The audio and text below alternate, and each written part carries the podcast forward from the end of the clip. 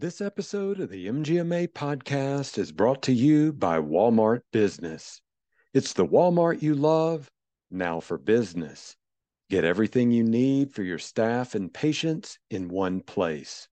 Enjoy big savings on health and safety products, cleaning supplies, over the counter medications, and much more.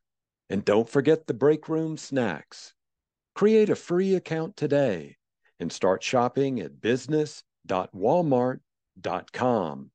That's business.walmart.com. From the MGMA in home studios, welcome to the Insights Podcast. I'm Daniel Williams.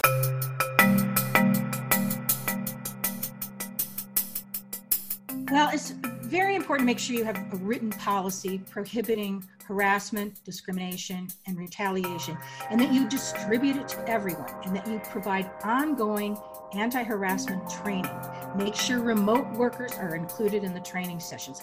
I know in these crazy times, I mean, the training component with all uh, people have to do getting back to work, it often falls by the wayside. But employers really need to realize that without being able to prove that your workforce has received anti harassment training, you may lose a valuable defense to any harassment claim or suit that is filed. That's Judy Holmes talking about the importance of having anti harassment training in the workforce. We'll hear more from Judy in just a moment, but first, a word from our sponsor. Is your answering service helping your practice do more with less? Does your answering service function as a seamless extension of your practice? Improve the patient experience, increase staff productivity, and enhance your practice's communication with CCSP. CCSP has built their services and features specifically to help save on your bottom line with a focus on measurable, high impact results with packages starting at only $35 and the ability to scale as little or as much as needed. CCSP is ready to learn how you measure success and build a custom solution to meet it. Learn more at callcentersalespro.com slash MGMA. Is your accounts payable process causing headaches? MineralTree provides HIPAA compliant, easy to use, end-to-end accounts payable and payment automation solutions that reduce cost by more than 75%. They also increase visibility and control and mitigate fraud and risk while improving cash flow. MineralTree is the leading AP and payment automation provider in healthcare, and they'd love to show you why. To learn more, visit mineraltree.com slash MGMA. Our guest today is Judy Holmes, an attorney with a special focus on employment law for healthcare practices. Judy's here today to talk about the unique legal and HR challenges facing medical practices in a remote and hybrid work environment. Judy, thanks so much for joining us today. Well, thanks for having me. Now, first give our listeners an idea about your background and also where your focus has been during the pandemic. Well, I've practiced law in Denver for over 30 years as a defense attorney. I spent most of those years representing employers in employment related lawsuits and claims. I now spend my time helping clients stay out of litigation. I work with um, healthcare practices primarily, and I help them develop risk management strategies, and I help them implement policies and procedures that are going to help them avoid costly conflicts with their employees. So last year, at the beginning of the stages of, of the uh, pandemic, I spent the majority of my time helping practices deal with layoffs and coping with liability issues. This year, as businesses and practices are ramping up again. My focus has been on helping practices, you know, bring back employees to work and hiring additional staff members. Okay. Well, labor relations and employment law are such broad areas. Uh, for the purposes of this podcast, let's focus on a few different areas. You've mentioned you've been focused on back to work issues and hiring, so let's start there. Um, are there any unique challenges right now facing employers in light of the pandemic? Oh, there certainly are. I think anyone listening to this podcast can agree. We're, we're all facing issues we never thought would arise. And we're dealing with situations that two years ago just simply didn't exist. Um, I know that right now many medical practices are having a difficult time finding uh, qualified candidates to help fill their job openings. In many areas of the country, it's still more lucrative to stay home and receive unemployment. And you know, it's also been so difficult for workers with children to get back to work because of childcare and homeschooling issues. Uh, the situation will gradually Im improve. I think we know that, but employers are just going to have to be creative to attract talent. I know some practices have tried bonuses as an incentive, but that often backfires. Um, some practices find success by offering things like flex schedules and telework opportunities. It's just, I, I think some, it's just time to think outside the box until we all get back to normal. Okay. Now, it has been a very unique time. I know that at MGMA, we've been working remotely now for, gosh, I think about 14 months or so. So, what has it been like in interviewing applic- applicants? I mean, what has that been like in this pandemic era? Um, what have you seen from that perspective? Well, there's certainly more interviews being conducted remotely by Zoom conference right. calls, and and uh, but but there are other uh, employers are also facing a big challenge in addressing COVID-19 in their interviewing and hiring processes without violating state or federal law. I, I know it's a minefield, and those rules keep changing, so it's really hard to keep up. Um, the EEOC, which is the Equal Employment Opportunity Commission, has issued guidance for employers on some issues relating to the hiring process. So first, a little good news. Um, the EEOC has taken the position that taking the temperature of an employee or applicant is not considered a medical exam. So for in-person interviews, many employers are taking that precaution. Um, second, the EEOC has clarified that an employer may ask employees and applicants whether they have received the COVID 19 vaccine. But with applicants, uh, the inquiry should stop there. That's because the Americans with Disabilities Act and similar state laws prohibit employers from asking applicants questions that are likely to reveal the existence of a disability. So it's okay to ask whether they've been vaccinated, but if they say no, just leave it at that. Because if you ask, well, why haven't you been vaccinated? Their response might reveal a disability, and that's not an issue sh that should arise at the interview stage of the hiring process. Uh, medical questions and testing should not be conducted until after an applicant has been offered a job. So third, the EEOC has taken the position that after a conditional offer has been given, if the medical testing confirms that the applicant has COVID-19, the employer may in some instances withdraw the offer or postpone the start date. Hmm. Let's clarify something there because you were talking about what, what you can ask, what you can't ask. So can employers require that new hires be vaccinated. So if we're going to bring you on board here, um, here's the shot. Go into the stall over here. How, how does that work? What does the law say? Yes, the EEOC has advised that at least under federal law, employers may require that new hires be vaccinated by the first day of work. So employers may even let applicants know of this requirement for the interview, maybe make it part of the job posting, say, uh, you know, that that that will be required, but employees, uh, employers should include a statement that you know, reasonable accommodations will be considered for those who can't be vaccinated for disability or religious reasons. Now, I need to point out that the EEOC is the federal agency that enforces many federal laws. Those laws apply to employers with 15 or more employees. Each state has its own laws governing employees with fewer than 15 employees, and in general, they track pretty closely with federal law. But it's also important to note that some states and municipalities have additional restrictions on what an employer may do. So it's important to check uh, your state law too. And okay. maybe check with your employment counsel on this. Okay. That's good to know. Thanks for sharing that information with us. It can get a little tricky out there, so that's good to know. Um, I want to go back to something I brought up earlier. We were talking about remote work. So, so many people are continuing to work remotely. Um, what are some of the issues employers should be concerned about in terms of workplace behavior? Well, I I think we all realize that the pandemic has changed many aspects of the way we work. And but even as the effects of pandemic lessen, it seems as though working from home is here to stay. And although um, there are benefits, remote working arrangements can create um, additional headaches for employers. For one thing, uh, there's a potential for workplace harassment. It remains the same or maybe even increases with remote work.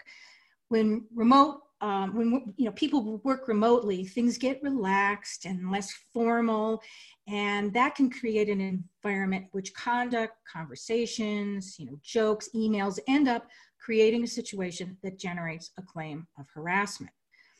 Uh, you know, and, and I think, let's face it, coping with COVID issues also brings extra tension and sometimes tempers flare. That can result in conduct that might be considered harassing. On the other end of the scale, of course, flirtatious behavior may occur that wouldn't ordinarily occur in the formal office setting. It's important to remember that emails, recorded Zoom calls, and other forms of communication are considered business records. So in litigation, those records are usually the first thing the plaintiff's attorney asks to be produced. So as a defense attorney, I know firsthand how devastating it can be to be defending a harassment lawsuit when the emails and other communications from my own client have helped prove the plaintiff's case of harassment. Okay. Wow. I mean, that's a lot to think about there. So, yeah, it'll keep everybody on their toes and checking their their uh, laws and rules and handbooks. So, let's talk about that for a minute. What what can an employer do to minimize their risk? Well, it's very important to make sure you have a written policy prohibiting harassment, discrimination, and retaliation, and that you distribute it to everyone, and that you provide ongoing anti harassment training. Make sure remote workers are included in the training sessions. I know in these crazy times, I mean, the training component with all uh, people have to do getting back to work, it often falls by the wayside. But employers really need to realize that without being able to prove that your workforce has received anti harassment training, you may lose a valuable defense to any harassment claim or suit that is filed. Okay. Well, what other challenges are there with remote working situations that we maybe haven't covered yet? What else is out there? Well, wage and hour issues present another big ah, headache for employers when dealing with remote workers who are non-exempt. Now, non-exempt employers are those that you pay hourly; they're not on a salary, so they got they they are paid, you know, a, a certain rate for uh, the first 40 hours in every defined work week, and then time and a half after that. So those workers must be paid for all the time that they are performing work. So it turns out there that so many businesses are increasing the number of teleworkers on staff. And there are so many problems with uh, timekeeping that the Department of Labor has released updated guidance on telework for hourly employees. So um, that's a sure sign that they're going to be conducting more audits to make sure employers are following the rules. The Fair Labor Standard Act requires employers to pay non-exempt employees for all time worked, but it's up to the employer to track it accurately. I know that is so difficult to monitor, uh, monitor when, um, when you're dealing with remote workers. Make sure they're not you know, let's say they, they clock out for lunch and they wander away, then they come back and make phone calls or, or they, um, they clock out at the end of the day and then they do some phone calls. That's all compensable time. And over a period of time, that can add up. So to stay out of trouble, employers need a firm policy for all your hourly employees, whether working remotely or not. They are not to perform any duties when they're not clocked in and that they must accurately account for all hours worked. Now, it's I, I, some of my clients say it's, it's helpful to have a computerized time tracking system for remote workers, but whatever you use, train your employees on their responsibilities to track their time accurately. And it's also helpful, I, I know some people are doing this, for you to require employees to sign a statement on their timesheets that says, I have included all time I've worked in this specific period of time.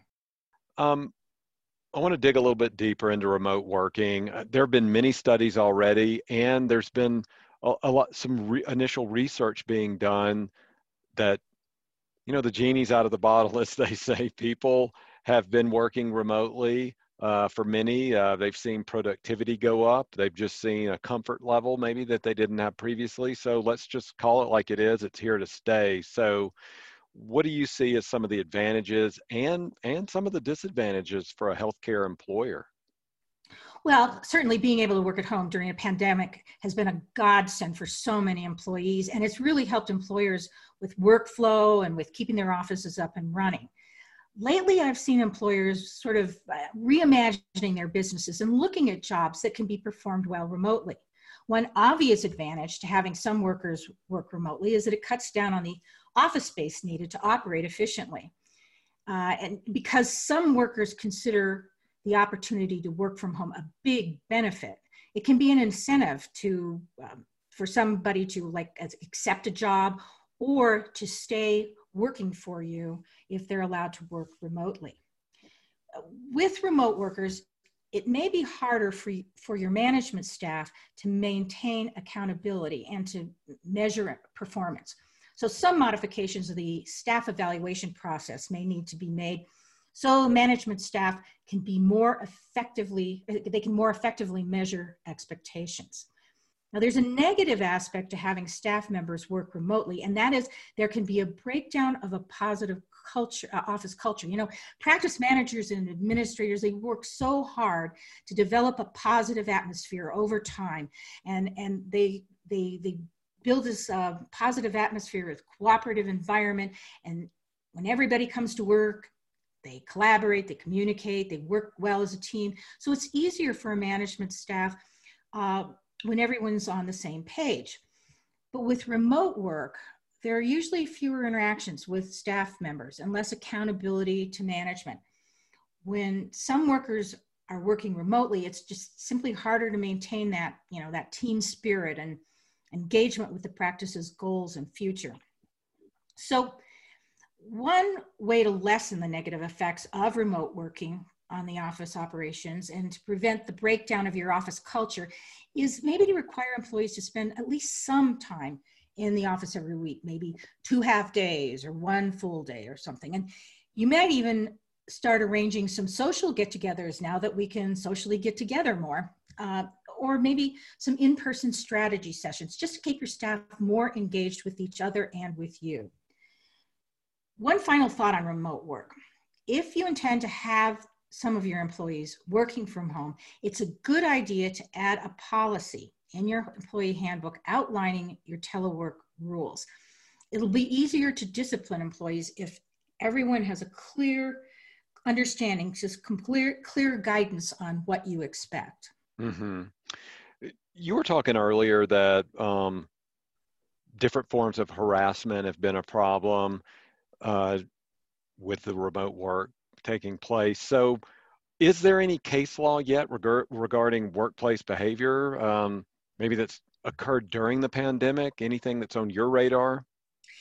Yes, in fact, it turns out that a huge percentage of COVID related suits and claims have been brought against healthcare employers by their employees. One source that I read um, reports that nearly a quarter of all COVID 19 workplace lawsuits have been filed against people uh, with the healthcare entities. So the healthcare industry is certainly a big target.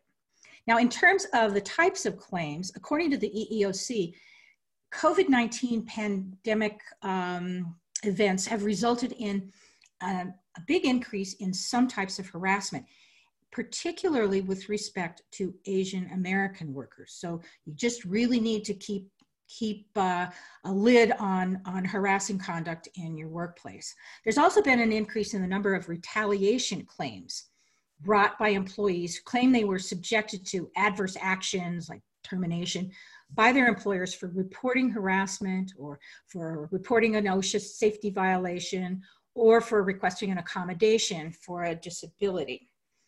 In addition, there's been an increase in the number of disability discrimination claims filed against an employer uh, who does not accommodate a disabled employee uh, who might be more susceptible to COVID.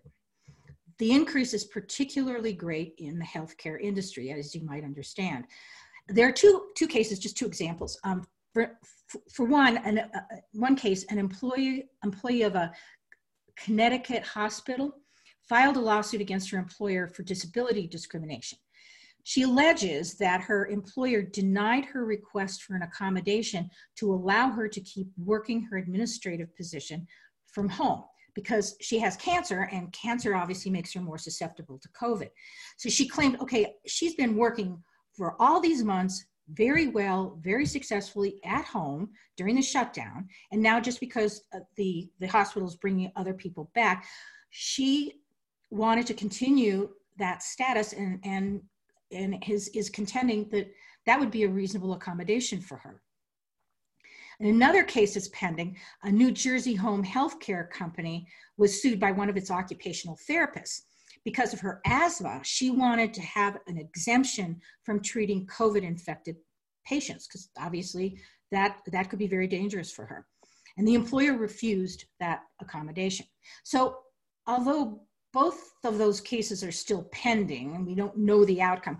I don't think I'd want to be defending the employer. It seems to me a reasonable accommodation could have been made by both employers. Mm-hmm. Well, fill us in then. What is an employer's responsibility when um, dealing with an employee who does have a disability? When an employee is faced with an employee, uh, employers uh, faced with an employee's request for an accommodation because of a disability, the important thing to remember is that the definition of disability under state and, and, federal laws is very, very broad.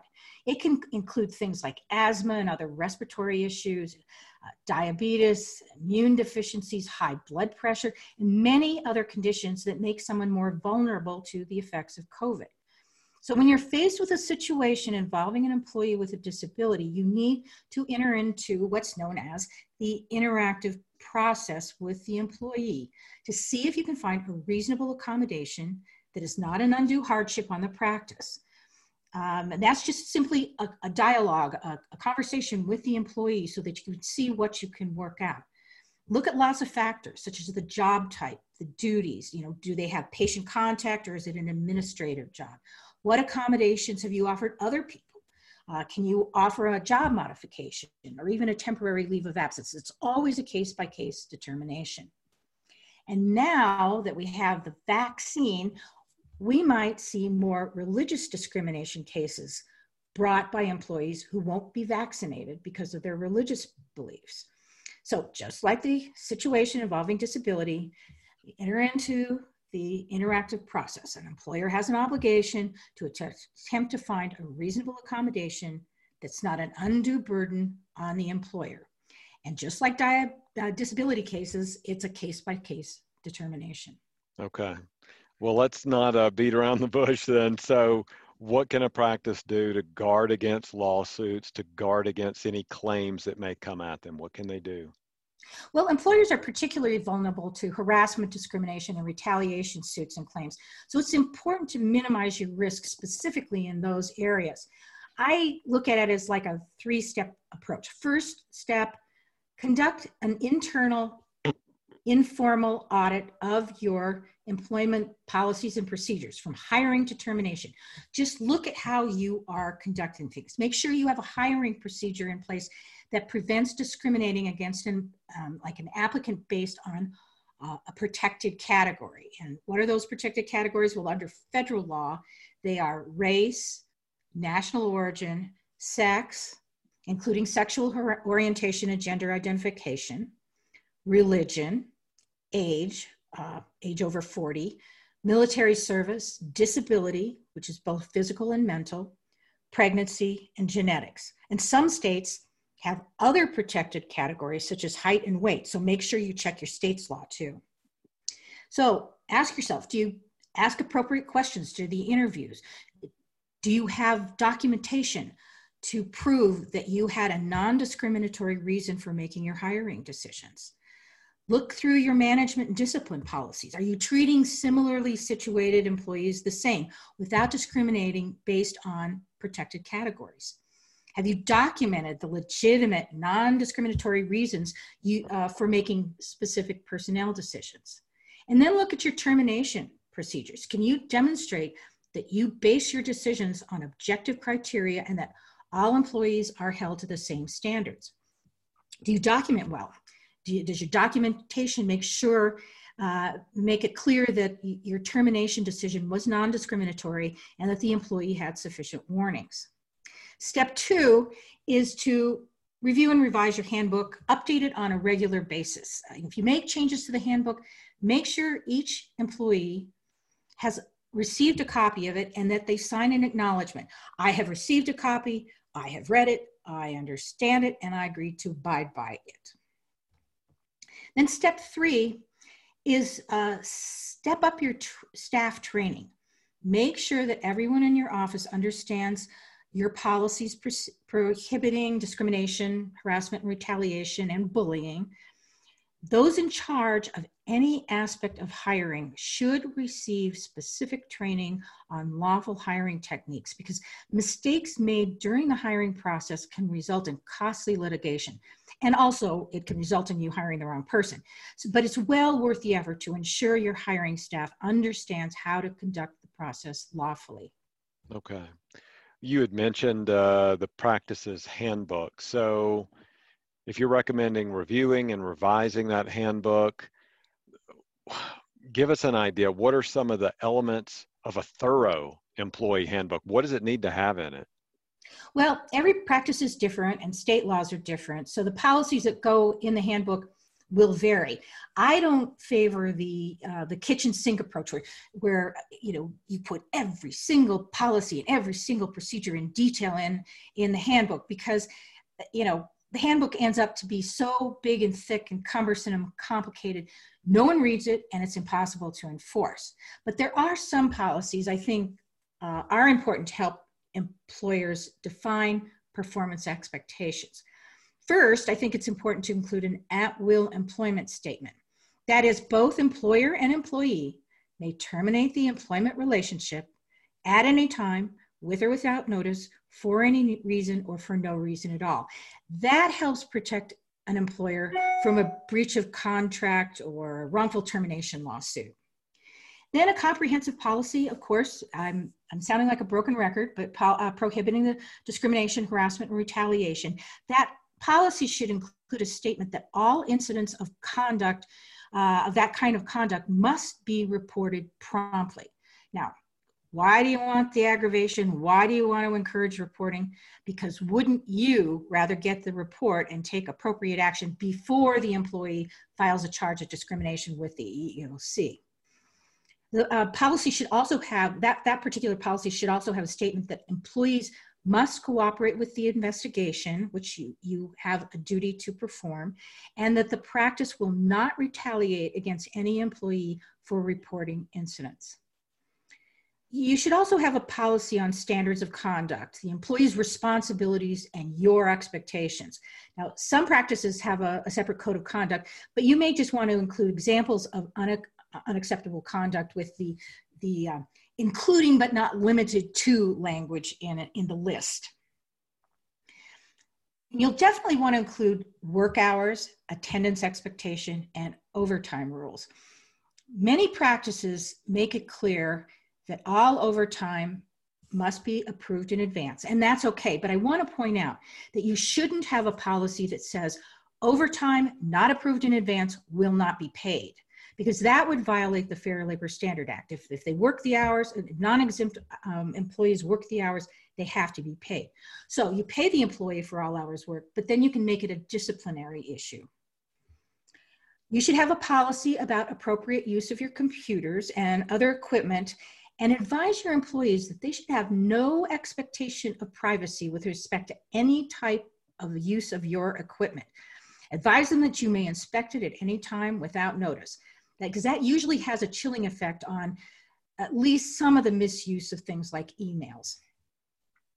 You should have a well written social media policy, and you might want to check with your counsel uh, to help you write that because um, it's tricky because an employer should not try to overregulate. And so uh, you might need some guidance on this. And never require an employee or an applicant to give you passwords or grant you access to their social media accounts. Over half the states actually have uh, state laws prohibiting that, but it's just a generally bad idea. You should have clear um, leave policies. They should be spelled out, uh, give clear guidance on the requirements uh, to qualify for those particular types of leave. You can also include a general statement of benefits, but I wouldn't be too specific because they often change year to year depending on insurance and those kinds of things. So you, you don't want to have to reissue your handbook every time uh, the benefits change. Just include a statement at the end of it, just that for more details, see the office manager, something like that. You're going to want to include a policy on alcohol, marijuana, and other drugs. There are state and even municipal laws relating to this issue, so this policy should be reviewed by your counsel. And finally, there should be a general statement that you may change policies in the handbook from time to time. Just give them notice they may change. So, um, Dan, this has hasn't been an exhaustive list of pol policies, but I, I think they're some of the most important. I would agree with that. I, I really believe you hit the high points there and wanted to give an opportunity because you did provide so much information. If any of our listeners wanted to get in touch with you to uh, learn more about this or to stay up to date on some of these guidance and rules that are out there, how would they do that? Well, for any listener who's interested, I, I do send a short newsletter. I, I I don't overdo it, but I do send a newsletter a couple times a month with practice management tips, tricks, some updates. So if you do want to receive it, just email me at Judy, J U D Y, at jholmeslaw.com. You have to put the J in there before Holmes. Um, and anyway, I'd be happy to send it to you.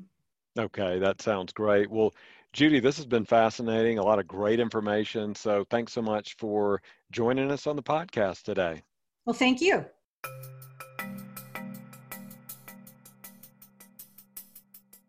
Well, that's going to do it for this episode of Insights. Thanks to our guest, Judy Holmes.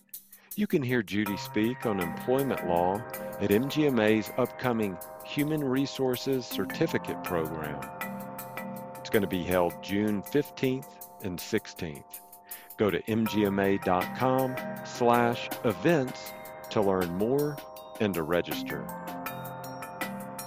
And thanks to Mineral Tree and to CCSP for sponsoring this week's show. Mineral Tree is the leading AP and payment automation provider in healthcare. To learn more, visit mineraltree.com slash MGMA. And CCSP is ready to learn how you measure success and help you build a custom solution to meet it. Learn more at callcentersalespro.com slash MGMA. If you like the show, please rate and review it wherever you get your podcast. If you have topics you'd like us to cover or experts you'd like us to interview, email us at podcast at mgma.com. Or you can find me on Twitter at mgma daniel.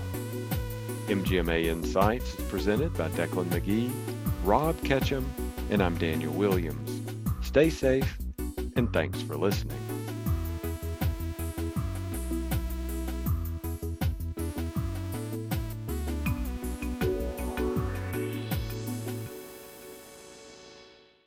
Hi, this is Decklan McGee, one of the producers for the MGMA Insights podcast. If you like the work we're doing, please consider becoming an MGMA member. Learn more at mgma.com/membership. Thanks. The popular buzzword we've been seeing everywhere is AI. But what we all want to know is how we can implement and use it to our advantage. When it comes to improving margins, accelerating cash flow, and optimizing staff performance, there's a one stop shop using cloud based predictive analytics. MGMA Analytics is your AI enabled tool that upscales technology you've already been paying for so you can silo your disparate systems and make data backed business decisions. Visit mgma.com slash analytics and see how AI can revolutionize your finances and operations. Again, visit mgma.com slash analytics today.